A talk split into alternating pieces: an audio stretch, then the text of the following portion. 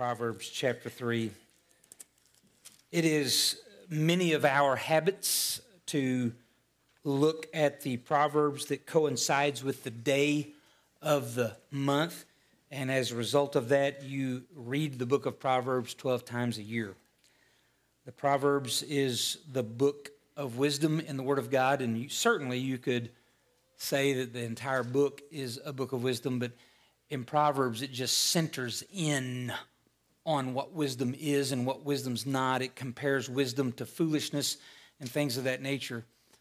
And so we're using uh, Proverbs chapter 3, verse 5 and 6 as a diving board into this idea and topic today. And no, I'm not shooting at anybody. So if you and I have had a run in in the last week or month, I'm not shooting at you. And I don't even know that anybody would say, oh, no, that's me, other than my wife. Um, it's very important for you to know, especially if you're new to us, Brother Ben, by God's grace, will not use this as a whipping post. So if a situation lines up with a message, that's the Holy Spirit's doing. And so uh, it came to mind this week as I sought the Lord earlier. I came across this word, and I have certainly addressed it in different, you know, messages as a point or maybe even referred to it, but I've never, to my knowledge, given an entire message to the word patience. Patience. Yes, this is very similar to worry, and I have certainly hit on that many, many times, but this is the fix to worry. You know, one of the fellows at college got on to us preacher boys, and he told us, he said, Too many of you tell your people what you ought not do, but you don't tell them how to do what they ought to do. And I've tried to not be guilty of that, to not just tell you what you ought not to do, but to tell you how to keep from doing what you ought not to do and how to do what you ought to do. So today's message is simply on patience. And please hear me when I tell you, and Dawn, please don't say amen, but nobody in this building needs it more than this preacher. Nobody needs this study and this application of patience more than this pastor. Uh, I personally believe that it is a level of maturity when all of us can identify with Paul when he said, I am the chief of sinners. We all should feel that way. It's when you and I think, man, Lord, you're pretty, you know, it's good for you to have me on your team. You're in trouble. You're in trouble. And so let's stand for the reading and reverence of God's holy word, Proverbs chapter 3 verses 5 and 6. This is two or three of the verses that got me through college. Trust in the Lord with all thine heart, and lean not to thy own understanding. Something you'll hear quite often from this pulpit and this pastor. Sometimes you and I are the worst people to take advice from. And I mean towards yourself.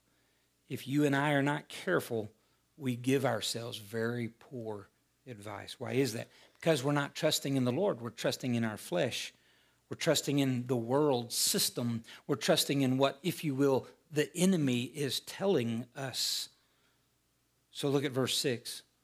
In all thy ways acknowledge him, and he shall direct thy paths. You've heard this too. If you want to make God laugh, tell him your plans for the day. And so we don't, we don't want to do that. We want to have patience with what it is God is leading us to. Look at verse 7. Be not wise in thine own eyes, fear the Lord, and depart from evil. Father, we ask you to add your blessings to the reading and preaching of your holy word. In Jesus' name, amen. You may be seated.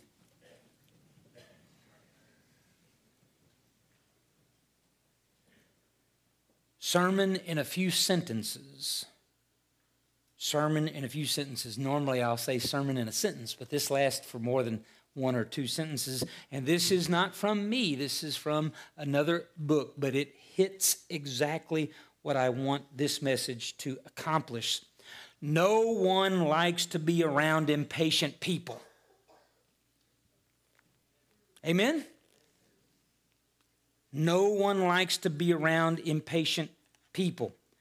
I never will forget the experience at a airline uh, was getting on a plane type thing, had to go through what you have to go through. This was before the days of 9 11, so you still, though, had to go through a metal detector. And bless this guy's heart, he was about yay tall and he was a big boy, and everybody in there was getting nervous because he was furious because every time he walked through, beep, his eyes would get big, he'd go back through, and they'd tell him a new clothing to take off.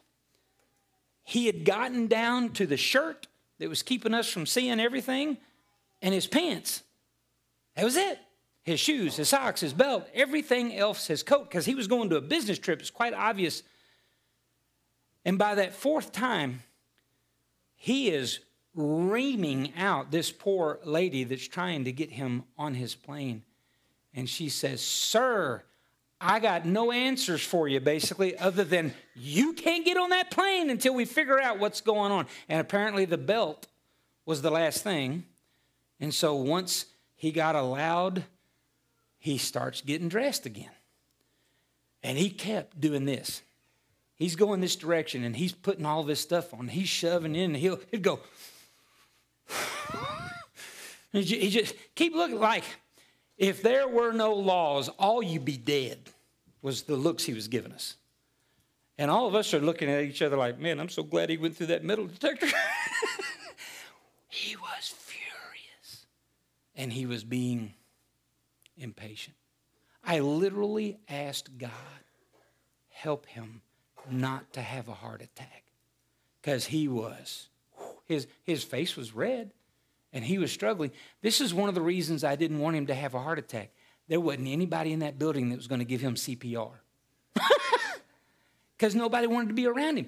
No one wants to be around impatient people. Impatience overreacts in anger, foolish, regrettable ways. But the irony of anger toward a wrong is that it spawns new wrongs of its own anger almost never makes things better. In fact, it usually generates additional problems. It will trample on long term relationships while reacting to short term mishaps. I dare any couple in here, you've been married longer than a year, to go back a year and tell me of a big fight that you had and you tell me the reason. I've tried. I can't remember. I remember the fight. I remember the words. I don't remember the reason. It's because it is unreasonable for you and I to be impatient with these types of things. It is unreasonable. But patience stops problems in their tracks. There it is, folks. Patience stops problems in their tracks. More than biting your lip, more than clasping your hand over your mouth, patience takes a needed deep breath. It clears the air. It stops foolishness from whipping its scorpion like tail all over the room. Any of you have a dad that the dad would get so furious, and all of my kids have this dad, that he's shooting at everything in the room. And one kid's in the corner just hoping, hoping that he doesn't get seen. And dad goes, You want some too? oh, oh, I don't want any whatever any is, you know. Whatever you're selling, Dad, I don't want it. Impatience sometimes whips like a scorpion tail all over the room. Patient Patience is a choice to control your emotions rather than allowing your emotions to control you. And it shows discretion instead of returning evil for evil. It brings an internal calm to an external storm. Patience is where love meets wisdom. Patience is where love meets wisdom. Patience define. This is Bill Gothard's definition. I have a little sheet of about 48 character traits, and all of those character traits have really, really, really good definitions. This is Bill Gothard's definition for patience accepting a difficult situation from God without giving him a deadline to remove it. Accepting a difficult situation from God without giving him a deadline to remove it. Webster says the suffering of afflictions, pain, toil, calamity, provocation, or other evil with a calm, unruffled temper. I'm reminded of the 20 year old that came to his dad. And, church, let me take this opportunity to give a rose to the living. Anytime I talk to people about how long I've been here, I always give you and God the credit because I know how difficult I can be. I know how green I was when I showed up here. I know how in much need of God's grace I still am. And it's so important for you and I to understand that with an unruffled temper to all of the issues in your life, you will give other people maybe an unrealistic idea of how patient you are. But we still must do it. And this 20 year old went to his dad that had been fired by more than a few churches, and the church he was in now was very difficult. They were talking behind his back, they were complaining, criticizing the whole nine yards. And the 20 year old come to his dad one day and said, Dad, you probably don't know this, but I just almost gave up on God, the church, and the Word of God because I have seen, I know who you are, Dad, and I know how you treat us in this house, and I know how those churches have treated you. But, Dad, the reason I am a Christian is because I saw you endure and love when, as far as I'm concerned, no other human should have had to do that. We should never forget, church, that the most precious folks that we ever reach are going to be our own. If we win the world and lose our family, what have we done? Billy Sunday was given the credit for winning a million people to Christ as an evangelist, but his children all went through various other issues because they did not have a dad at home. He sacrificed his family for the Great Commission. And I'm telling you, church, God doesn't ask preachers to do that. You and I can be everything we are supposed to be for God in His kingdom and still be who we should be to our children. Patience, unruffled temper. Let's keep reading what Webster says. Endurance without murmuring or fretfulness, Patience may spring from constitutional fortitude, from a kind of heroic pride, or from Christian submission to the divine will. Ultimately, church, you're not fighting against yourself, the world, or the flesh. You're fighting against the will of God. And when you and I quit listening to our flesh, to the world, and to the devil, we will have the ability to say, Yes, Lord whatever you're asking me to do. A calm temper, Webster says, which bears evils without murmuring or discontent. Number three, the act or quality of waiting long for justice or expected good without discontent. Church, 2024, we are seeing with our own eyes our justice system be made a mockery of. We have things that we know are not right, and yet they're getting away. And we have people that are being judged, if you will, and we know that, in our opinion, they've done right. What do we do? We trust. We trust. You're not going to find satisfaction in this world's justice system. You'll find satisfaction in God's justice system. And what I have found is when you and I ask God, expose them, He will. And He does. We're seeing it before our very eyes. People that have done unbelievable, unlawful things getting exposed as the sunlight of God's omniscience, all knowingness shines on their deeds. Number four. Uh, number four, perseverance, constancy in labor or exertion. Church, I'm not. There is no age situation in this. Every one of us need to do better in this area. You and I need to show patience with our employer by giving everything we have for them. And amens rang throughout the building. Because the world does not support that. America anymore does not support that.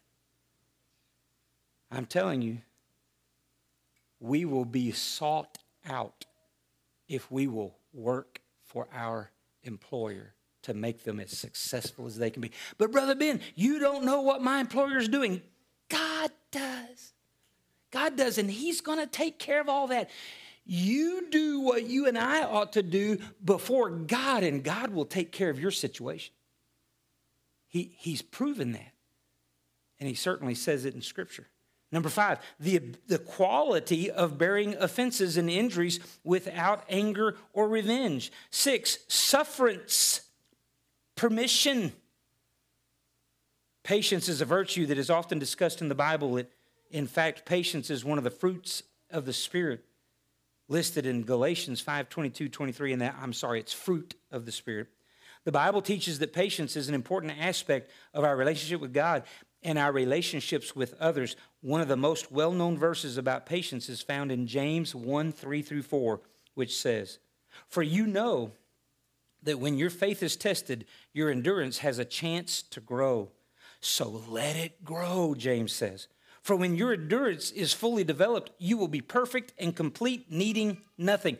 Church, God is preparing you right now for what's waiting on you in June, July, August, 2025, whatever the case may be. The difficult situation that you may be going through now is preparation for what's waiting.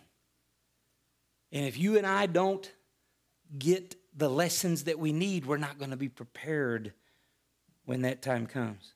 The Bible also teaches us to be patient in our interactions with others. In Colossians 3 12 through 13, we are encouraged to clothe ourselves with compassion, kindness, humility, gentleness, and patience. When dealing with others, we are reminded to be patient with those who may be difficult or challenging to love. Church, I have seen person after person change once a church loves them into the family of God. They've changed. And they quit saying stuff like, well, that's just the way I am. Instead, they say, that's the way I used to be, but now because of God's grace and because the love that this church has shown me, I do this or I do that. Ultimately, the Bible teaches us that patience is an important aspect of our spiritual growth and our relationship with others. By cultivating patience, we can become more like Christ and better reflect his love to the world around us. Church, this is not a sprint, it's a marathon. The race that you, are I, you and I are in for God is a marathon, not a race. One of the things that we're seeing as a result of a 26 year relationship between pastor and church is God is bringing maturity to this pastor, to this church, and that gives us opportunity with other folks. Church, I'm telling you right now, we've always got to be open and willing to change, but there is something magnificent about learning lifelong lessons over a long life. And when you and I take these things in stride, God will bless us. Patience is an important virtue in our daily lives, and the Bible has many verses here. Romans 12, verse 12. Let's soak here. Rejoice in hope, be patient in tribulation, be constant in prayer.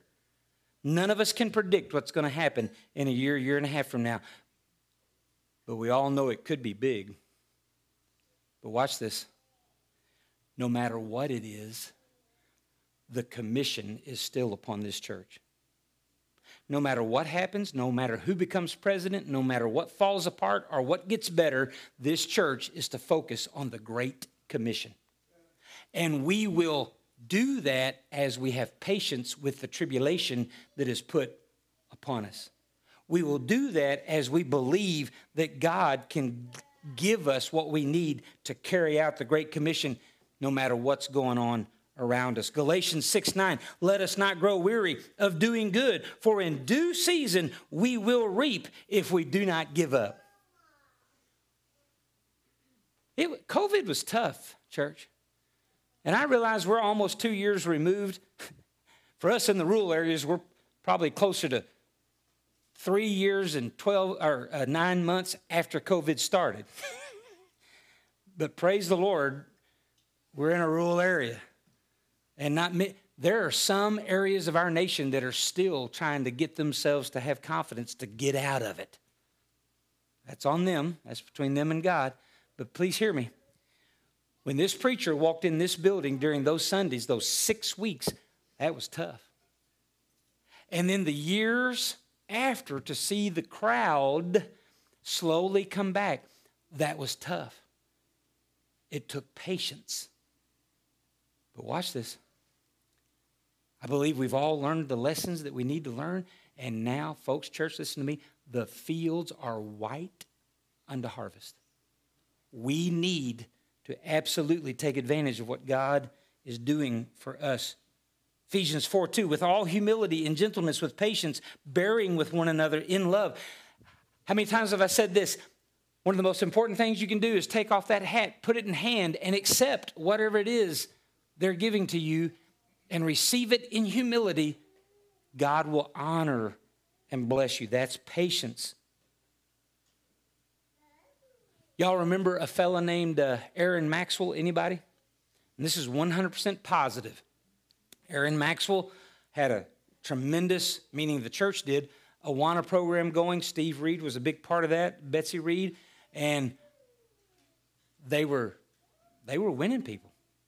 Well, one particular situation happened where they had to take a stand and they had to discipline a young man who had acted inappropriately at church well, church, one of the issues in our day is that our parents are supporting the kid even when the kid needs to be corrected.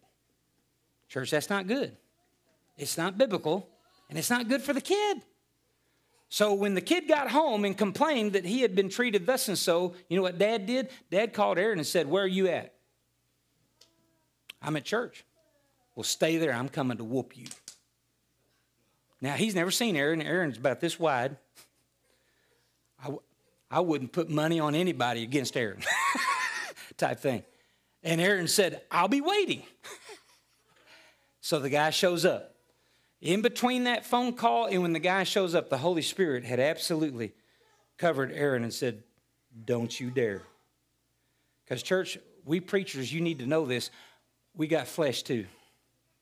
And if you want to push our buttons, sometimes we're more than willing.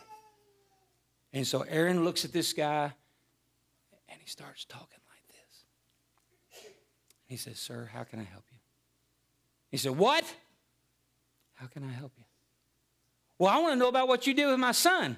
Well, let me explain to you what we did with your son. The scripture says, A soft answer turneth away wrath. And God used that verse to disarm this fellow within moments. And at the end of it, they were praying together, laughing. It was all good. The church, it started with a patient, humble pastor. And in your situation, when someone comes at you, it's going to start with a patient, humble Christian.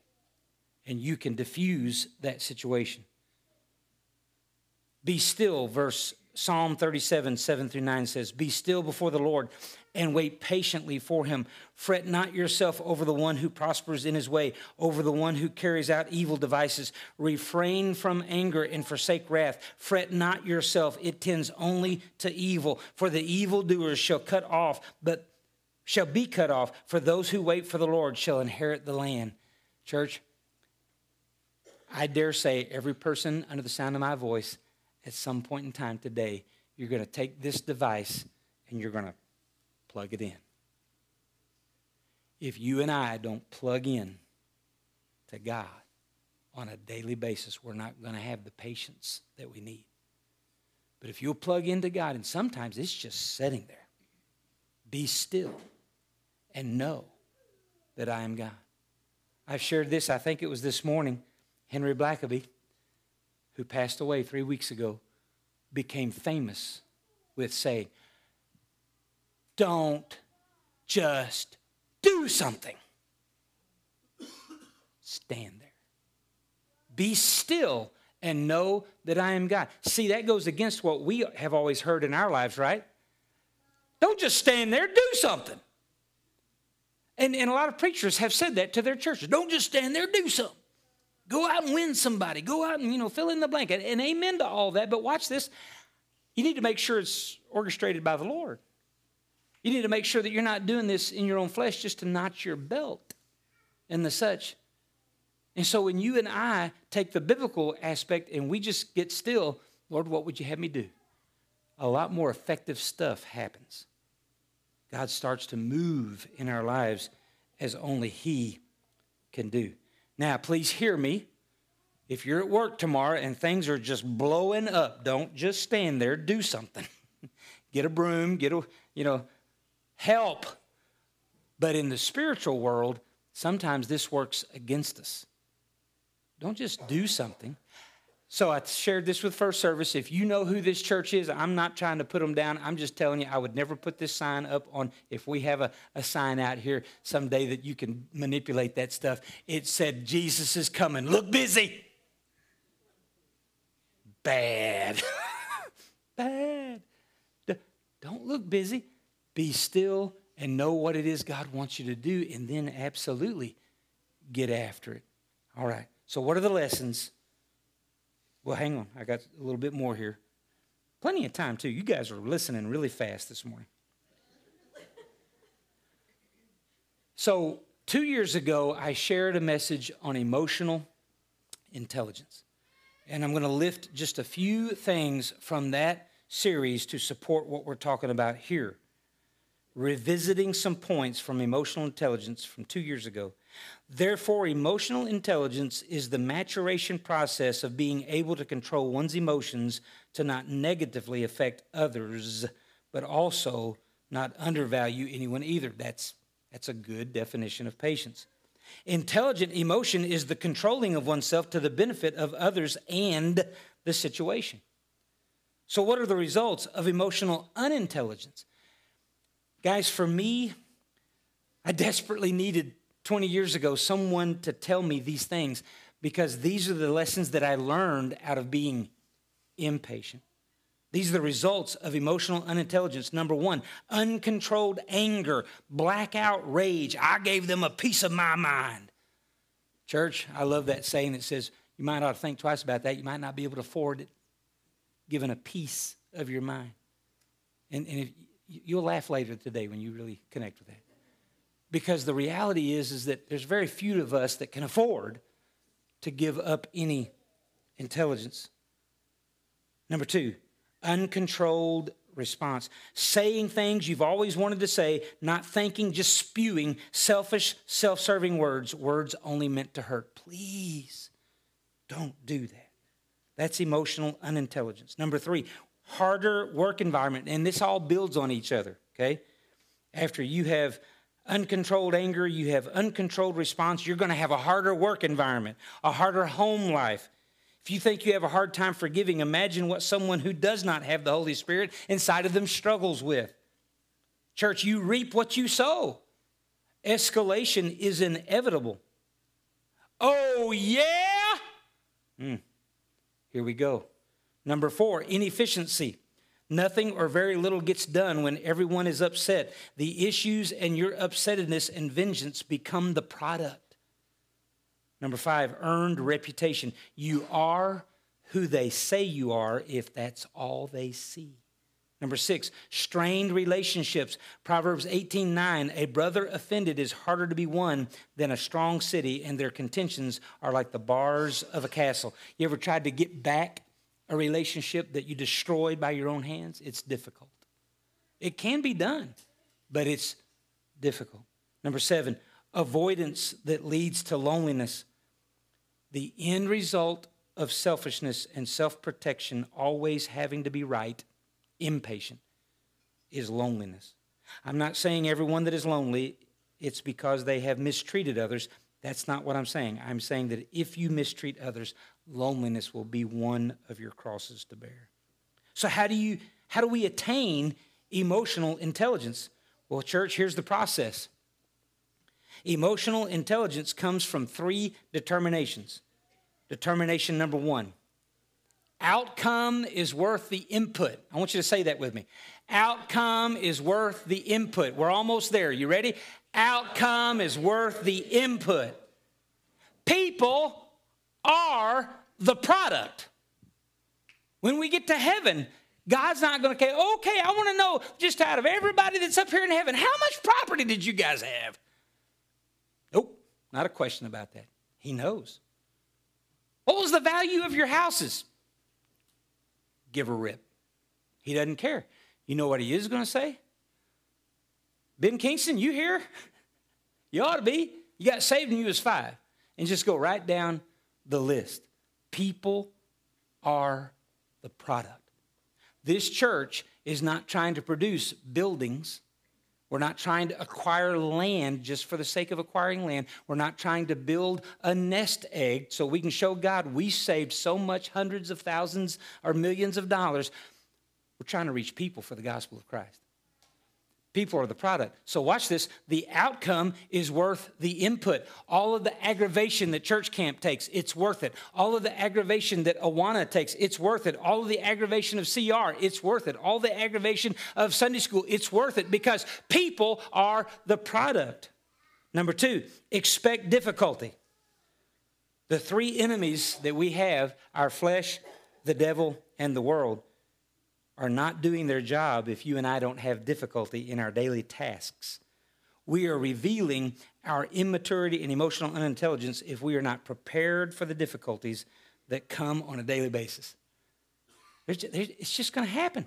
You and I are going to struggle today and tomorrow to do what God wants us to do because that's our lot in life right now.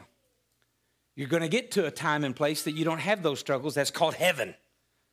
But right here, right now, you're going to struggle. So, how do you have patience? Meet difficulty with determination. Meet difficulty with determination. You know, we always say, How are you doing? Fine.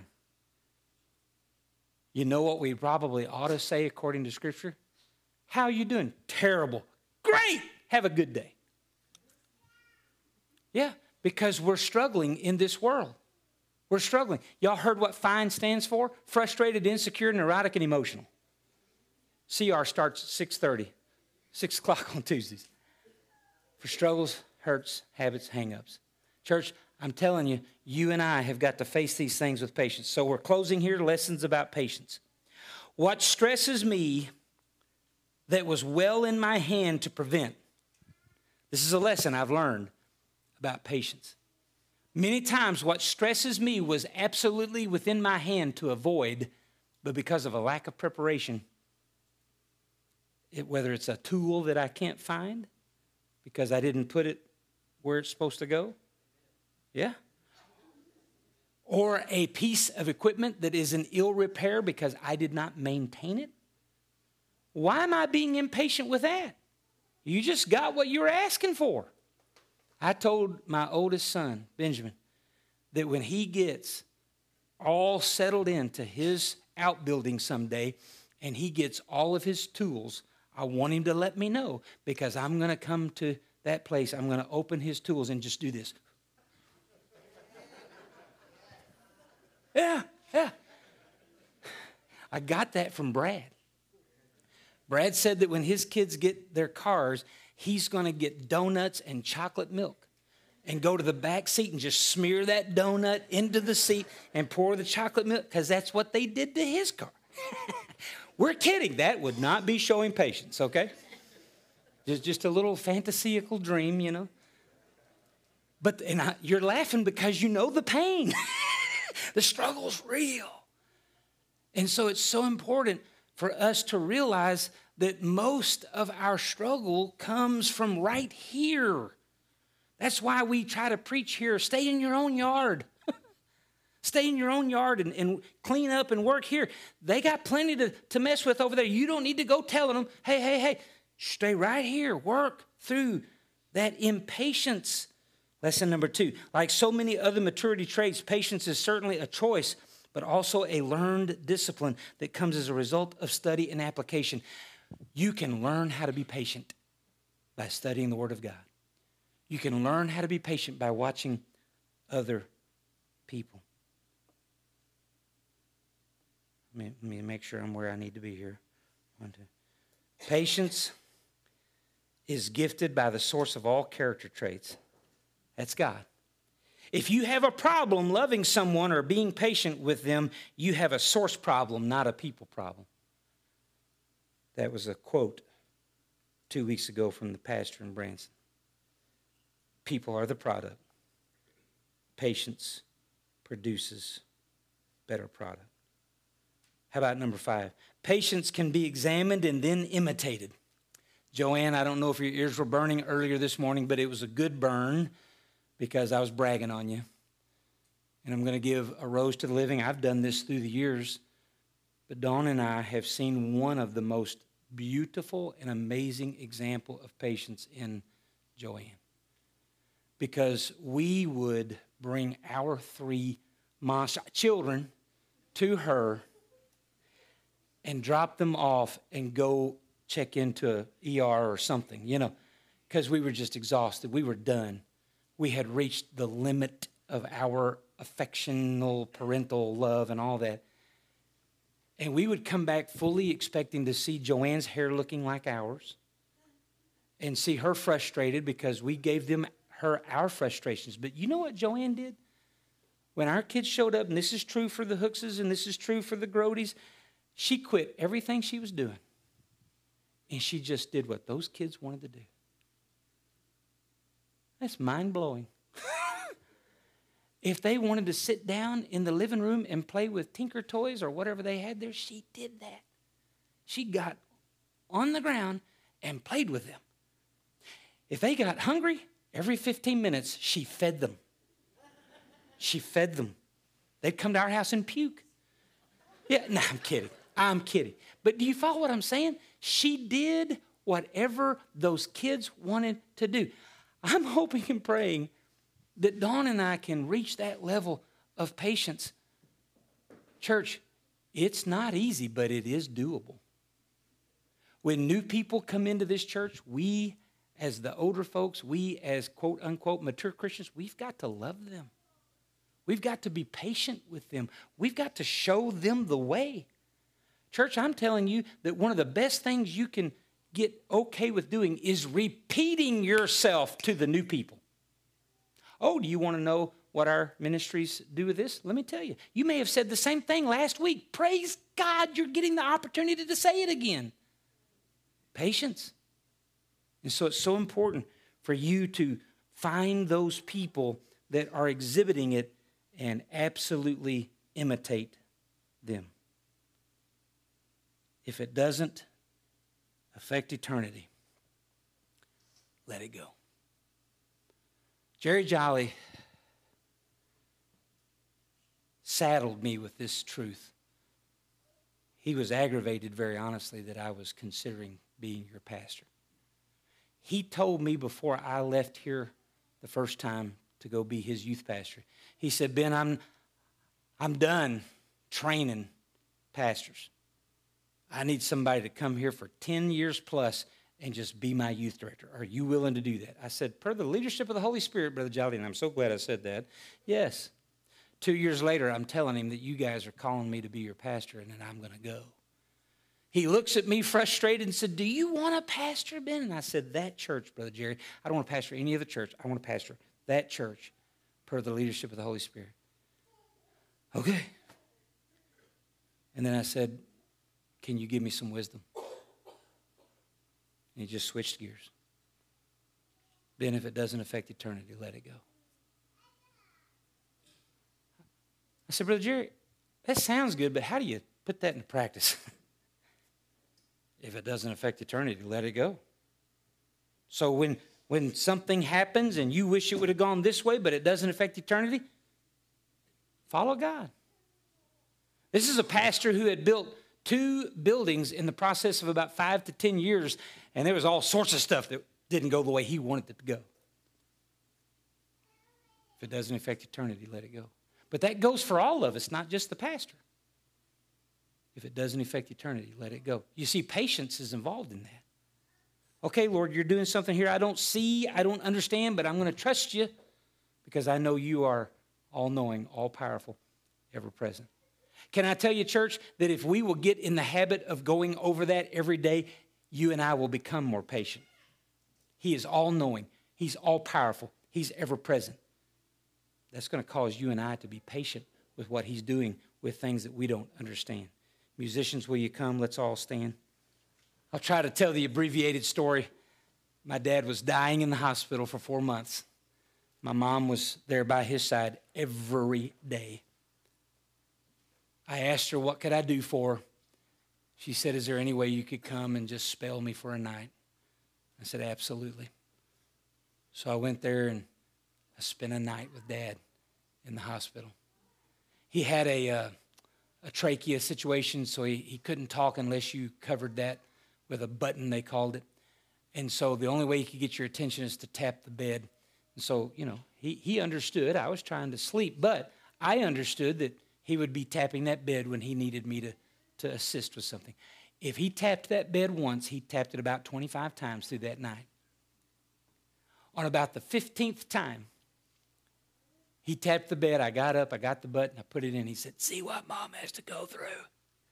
I said, You ornery little thing. I love that. See what mom has to go through. She, for four months, guys, she stood by his bed morning, noon, and night. Patience. You know why she did that? Because she loved him with everything she had. Church, you and I will get through this life if we love Jesus with everything we have. And he'll teach us to be patient.